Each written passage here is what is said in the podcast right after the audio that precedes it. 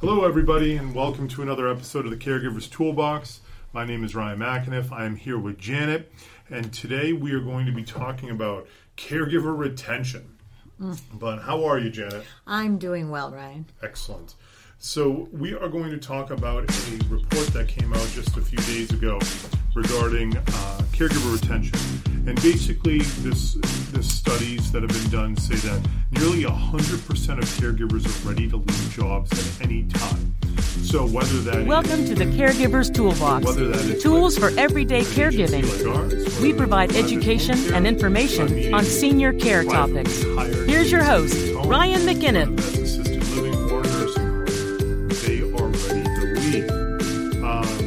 Said, it's, does this, well, before we get into what this article says, Janet, does any of that surprise you? Not even a little bit. That uh, one hundred percent of caregivers are ready to leave the jobs, it doesn't shock you at all? No, sadly, no. I was I was expecting it to be like in the eighties or maybe low nineties, but one hundred percent. Um, basically, it said specifically sixty-five percent of caregivers are, quote, always looking for a better job, while ninety-seven percent Um, are open to a job opportunity at any given time. So, um, you know, nothing's one hundred percent in this world, but ninety-seven percent is about as close as you can get. And for the vast, vast majority, everybody's looking for to better themselves. Um, this this research came from a company called myCNAjobs, um, and they seem to be pretty credible with the things that I've read and seen from them in the past. Um You know, I think the reason I wanted to bring this up wasn't to, to necessarily um, talk about my agency and how we deal with these things, but I think there are a lot of people out there that hire privately, find somebody off of Craigslist or through word of mouth, and um, put all their eggs in one basket when it comes to uh, private home care services. I don't generally look at other home health agencies com- as competitors as much as I look at Uh, individuals that are willing to work under the table um, in homes is more of a competitor um, because there are just so many and it's very prevalent and, and that's fine. It's a, it's it's it's something that's uh, something that's going to happen, you know, regardless of whatever you do. But the point being is that if you have all your eggs in one basket with one caregiver and that caregiver gets an opportunity, another job to make an extra ten percent or twenty percent more, this study's showing that they're probably going to walk and they're going to leave you high and dry without um, having the ability to replace them in an adequate amount of time. Or some of them might, but I mean, what are your thoughts on all of this? Well, I, I think that's true. I think you're at a risk when you put all your eggs in one basket. And you also have, um, you know, a situation where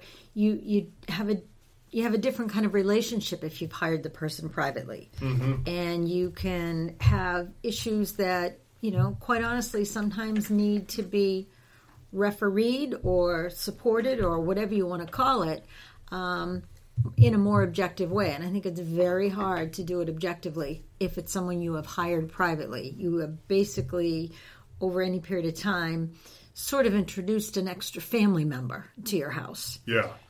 And, and and absolutely, but at the same time, I think families think that they've added a new family member to the house after a certain specific time. But, I mean, here's a quote from this article that I read.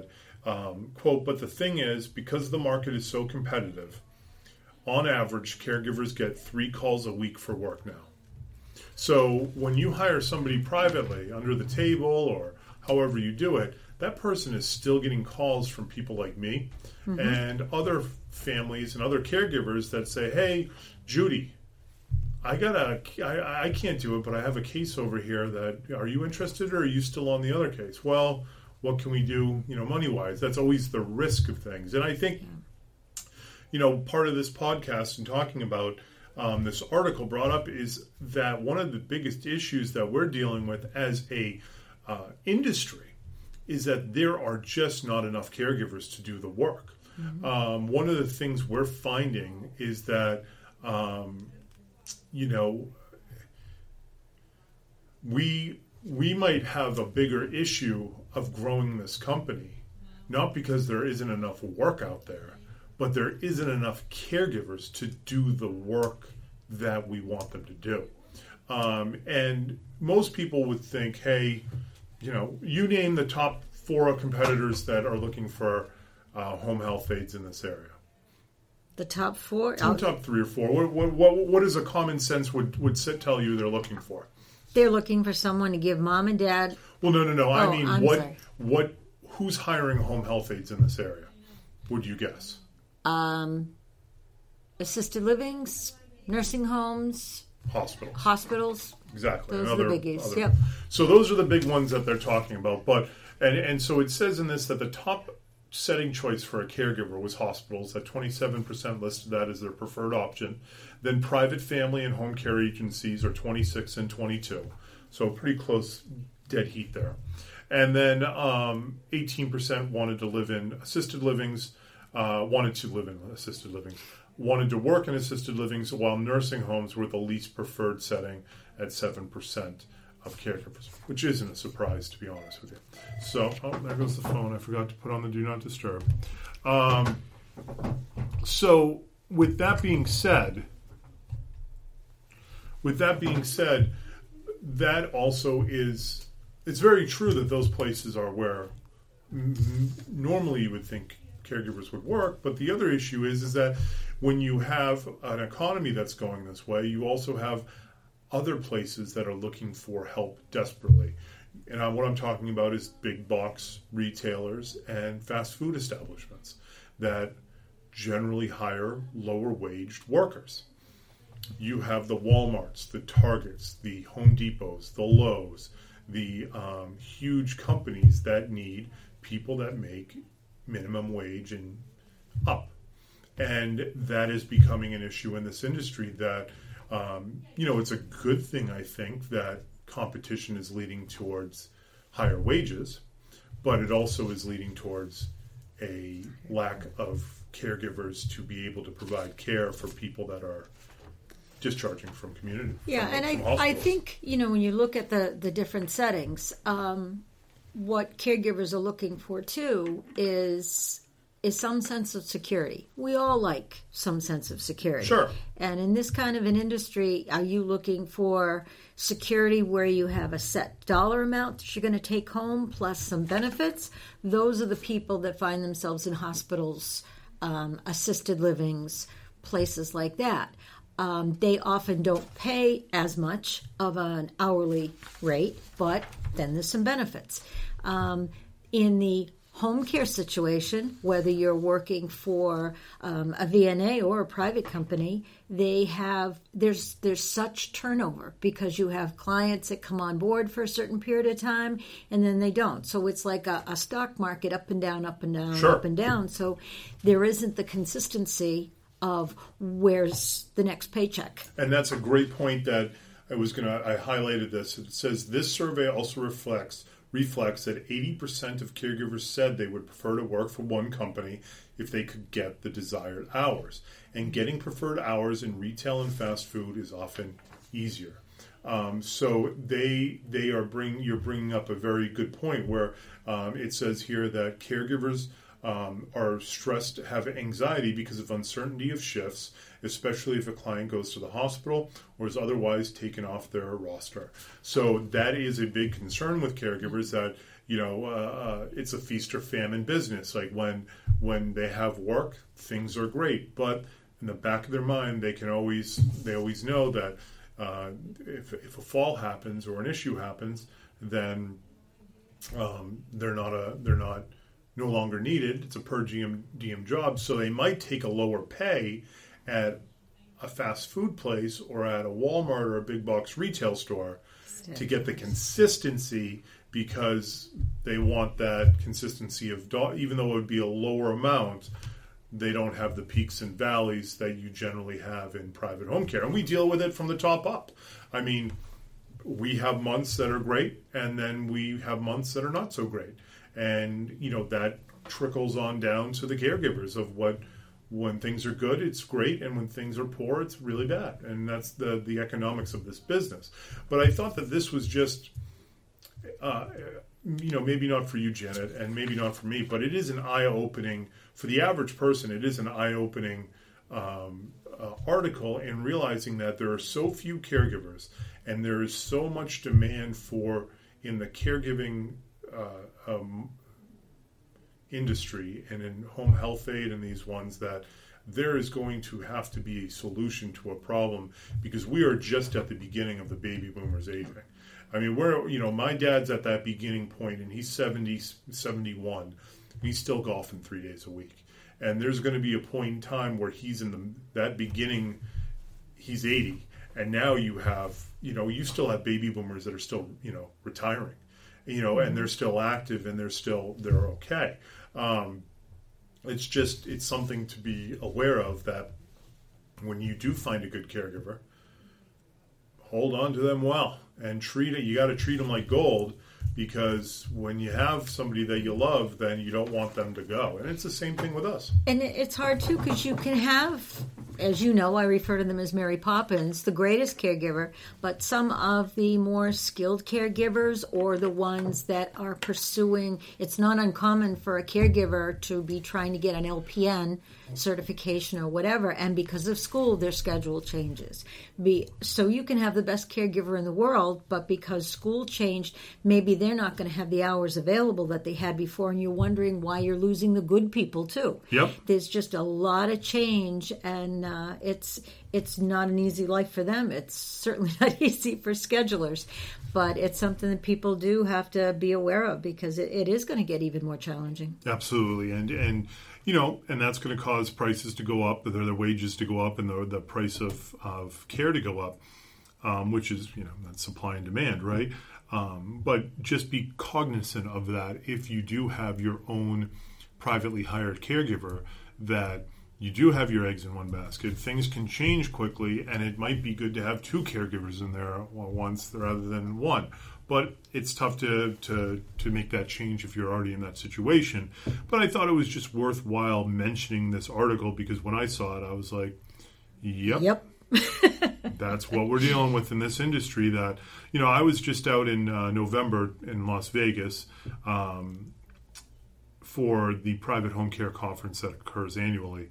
And the overwhelming talks were about caregiver retention and finding caregivers, because it's so difficult right now um, to find quality people. And people that aren't the best caregivers know, unfortunately, that if they get fired from Minute Women, there are about, I don't know, I would say there's got to be at least five hundred agencies in the Boston area, right? I like, think you're right. Probably, yeah. Probably four ninety-five and N. Mm-hmm. There's got to be at least five hundred home care agencies. So you get fired from one, you got four hundred ninety-nine that you can call. That's right. You're, there are probably within five miles around Lexington, there's got to be at least twenty. Mm-hmm. You know what I mean? So so you, even if you you say, oh, well, that's too big of an area. All right, so you live in you live in Waltham, which is, a, for people that listen, this is the town south of Lexington where we're at. There's probably twenty agencies that you could call on, mm-hmm, if you get fired from one of them, and and as long as you're a good interview, you're gonna your your your likelihood of getting hired is is high, because the need is there so badly. That's right, and people in areas like Waltham, there's public transportation to get into Boston, where there's even more opportunities. Absolutely. So, um, and that doesn't even take into effect the private, uh, under the table, privately hired caregivers that are out there. So, you know, take that into account. Caregivers are a hot commodity right now, and uh, it is something that I think we're going to be dealing with for the next ten years, at least, maybe at twenty least. years.